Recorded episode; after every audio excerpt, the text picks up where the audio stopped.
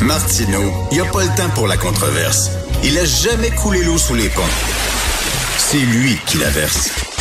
Vous écoutez Martineau. Cube, Radio. Le télétravail, c'est bien beau sur papier. Hein. Tout le monde veut euh, travailler euh, de la maison, mais est-ce que euh, est-ce qu'il y a des gens qui en profitent? Malheureusement, il y a des gens qui en profitent. La télévision, le frigo, etc. On est plus distrait. Comment on peut s'assurer que le travail est fait si l'employé est à la maison? On va en parler avec Madame Céline Morellon, est directrice générale de Leaders de Valeur. C'est un groupe conseil experte en ressources humaines. il y a des fonctionnaires qui ont été congédiés, Mme Morellon, euh, parce que euh, ces fonctionnaires-là ne travaillaient pas à la maison. Euh, que est-ce qu'il y a des études qui affirment que les gens qui travaillent à la maison sont moins productifs que ceux qui travaillent au bureau? On est encore bonjour, puis merci de nous recevoir vraiment. euh, on est encore en train d'évaluer la situation. On a eu euh, au, sortir de la pandémie des études qui nous démontraient qu'il y avait une, une perception de performance augmentée des gens qui étaient euh, en télétravail. Ah Donc le sentiment des employés qu'ils étaient plus efficaces parce qu'ils géraient mieux leur temps. On a aussi eu des études qui nous disaient qu'au niveau de la santé mentale, il y avait des effets positifs. Puis aujourd'hui, de plus en plus, on voit des chiffres qui viennent équilibrer un petit peu cette perception-là. Donc, euh, les effets positifs sur la santé mentale ont réduit sur le nombre d'heures. On parle d'un, d'un deux à trois jours de présence au bureau qui serait favorable, surtout quand on est en début de carrière, etc., etc. Donc, on est encore en évaluation euh, de la transformation du monde du travail aujourd'hui. Ça reste très complexe. Et l'homme est un, l'homme et la femme, l'être humain est, est, social. Hein? On on aime ça rencontrer des gens. Euh, euh, moi, euh, je sais pas, je, préfère, ça m'est arrivé parce que j'étais malade de faire mon émission de radio de chez moi. On m'a installé un micro, tout ça. Moi, je préfère être ici, voir des collègues de travail, parler. Il me semble que l'information circule mieux que si chacun reste chez soi. Qu'est-ce que vous en pensez? Mais c'est pas juste une question de préférence, hein, c'est nécessaire. Euh, L'être humain est un animal social. On a besoin d'être ensemble pour fonctionner. Donc, ça fait non seulement partie euh, de, de, de, nos besoins fondamentaux comme être vivant, mais en plus, c'est démontré là, que ça rend le travail beaucoup plus efficace, plus efficace au niveau personnel et plus efficace au niveau de la collaboration des équipes. Maintenant, le monde du travail a changé et l'utilisation des technologies nous permet d'étendre cette idée de collaboration. Je pense qu'on est encore en ajustement du volume que ça doit prendre, puis de la forme que ça doit prendre. Maintenant, il y a aussi cette idée d'évaluer la qualité du travail transmis. Donc, quand on évalue la qualité du travail transmis, ça veut dire qu'il faut réévaluer les objectifs du travail mmh. demandé. Donc, c'est ça qui rend la situation très complexe aujourd'hui sur qu'est-ce qui est attendu. C'est bien beau la technologie, mais qu'est-ce qui est attendu puis comment on l'évalue. C'est ça, il y a des gens qui disent moi là ce que ce que je veux c'est pas que vous comptiez le nombre d'heures que je mette sur un projet puis si je travaille le matin à partir de 9 heures puis si je termine à 5 heures, est-ce que je fais la job comme on dit? Est-ce que je fais mon boulot?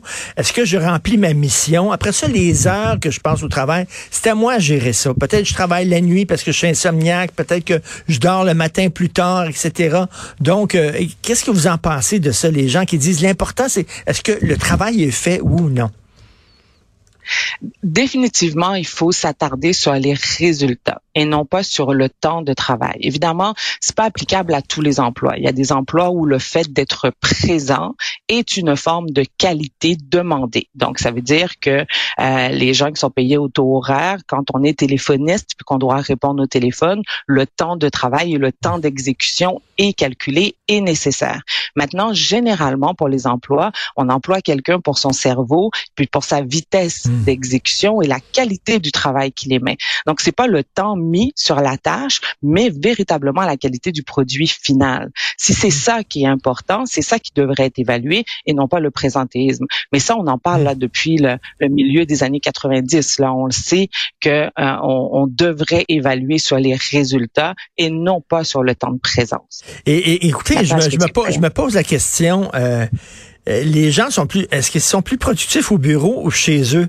Parce que euh, peut-être au bureau, vous savez, la machine à café, euh, le, le, truc d'eau, on papote, on parle des séries qu'on a regardées la veille, les potins, etc. Puis on perd du temps, on travaille pas. Puis peut-être qu'à la maison, justement, on perd pas de temps à jaser, puis on travaille mieux. Ou alors, à la maison, ben il y a le frigo, il y a la télé, puis tout ça, on travaille moins bien. Est-ce qu'il y a des études qui ont été faites là? Là-dessus? Mais en fait, en fait, elle est là la difficulté, c'est que hein? si c'était si simple, si c'était préférable d'être au bureau ou préférable d'être à la maison, on serait certainement pas là en train d'en discuter.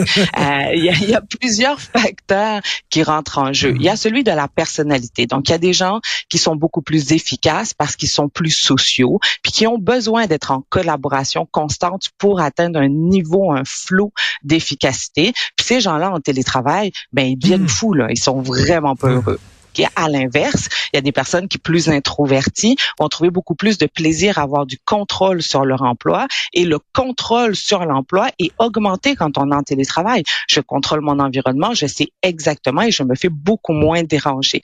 Donc ça, c'est uniquement personnel, mais même au niveau systémique, on voit qu'il y a des avantages et des inconvénients aux deux. Ça coûte beaucoup ben moins cher euh, aux, employeurs d'avoir des gens en télétravail que de les avoir au bureau. Euh, le temps de transport qui est qui fait que la qualité de vie en général augmente.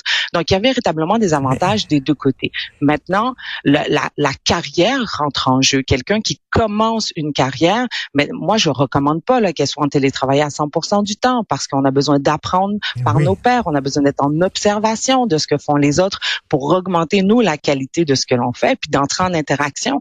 Euh, et là, les études vont des deux côtés, qui fait que je pourrais vous en présenter, mais j'en ai actuellement qui donnent des résultats inverses d'un bord et de l'autre. C'est ça, c'est donc c'est nouveau. C'est intéressant ce que vous dites parce qu'il n'y a pas de solution mur à mur. C'est-à-dire, il faut comprendre, il faut connaître nos employés. Lui est bon quand il est au télétravail, l'autre est mieux quand il est au bureau, etc.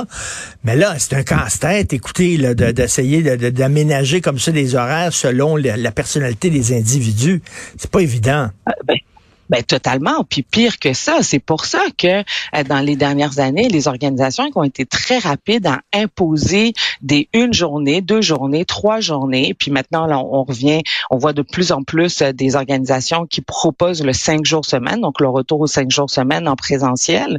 Euh, ceux qui ont été très rapides à imposer un quota de travail au bureau, ben ils sont obligés aujourd'hui de revoir un petit peu tout ça euh, parce que c'est pas comme ça que ça fonctionne. On doit évaluer son mode de fonctionnement comme organisation, sa culture d'entreprise, évaluer le niveau technologique, le niveau de littératie numérique des employés euh, que l'on a avec nous. Et c'est en fonction de ces informations-là que l'on ben peut prendre une décision sur le nombre de jours en télétravail ou pas, puis rendre les journées de présence au bureau, leur donner du sens. Parce que ça sert à rien de faire revenir des gens au bureau pour qu'ils se retrouvent pendant huit heures en face de leur ordinateur. Ben Donc tout ça aussi, c'est des ajustements qu'on est obligé de prendre en considération. puis ça, c'est un vrai casse-tête pour les ben organisations. Oui, et Madame Morellon, des gens comme vous, vous êtes de plus en plus nécessaire, une experte en ressources humaines, avec toute la, la révolution dans le milieu du travail ces temps-ci. Là, hein, les gens veulent plus travailler, là, ils veulent avoir des horaires atypiques, ils veulent pouvoir choisir quand ils vont travailler, travailler à la maison, tout ça.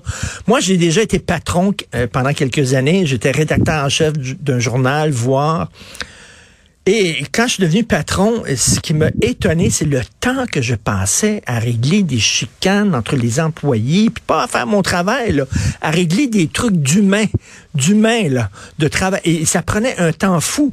Les gens aux ressources humaines, depuis quelque temps, vous devez être complètement débordés, là. Mais honnêtement, la pandémie euh, est venue mettre en lumière la fonction ressources humaines. On se le cachera pas. Là. Mm. Je pense que pour toutes celles, parce que c'est majoritairement des femmes euh, au Québec, pour toutes celles qui étaient euh, cachées pour qu'on voyait moins avant la pandémie, là, je pense que toutes les organisations savent que les personnes au RH existent, puis pourquoi elles existent, puis que ça va au-delà du recrutement, là, embauche-débauche. Ça, au moins, c'est un fait acquis. Maintenant, être gestionnaire, c'est une vocation. Donc, quand on se réalise que être un gestionnaire, c'est d'abord le rapport humain mm. plutôt que l'expertise puis la capacité à répondre aux questions euh, de ses employés.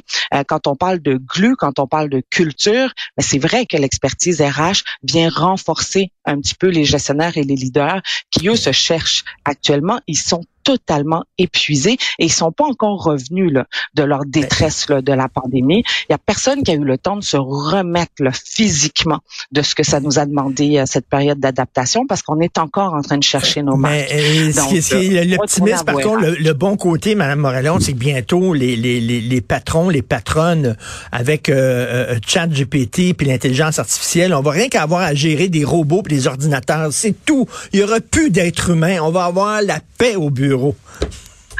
Malheureusement, c'est totalement faux, mais on peut rêver que les choses s'améliorent et que ça vienne au moins nous aider sur le plan humain. C'est ce que je souhaite, sincèrement. Merci beaucoup, Madame Céline Morellon. C'est toujours intéressant de vous parler. Donc, directrice générale de Leaders de Valeur, Groupe Conseil Inc. C'est une experte en ressources humaines. Merci, bonne journée. Bonne journée à vous.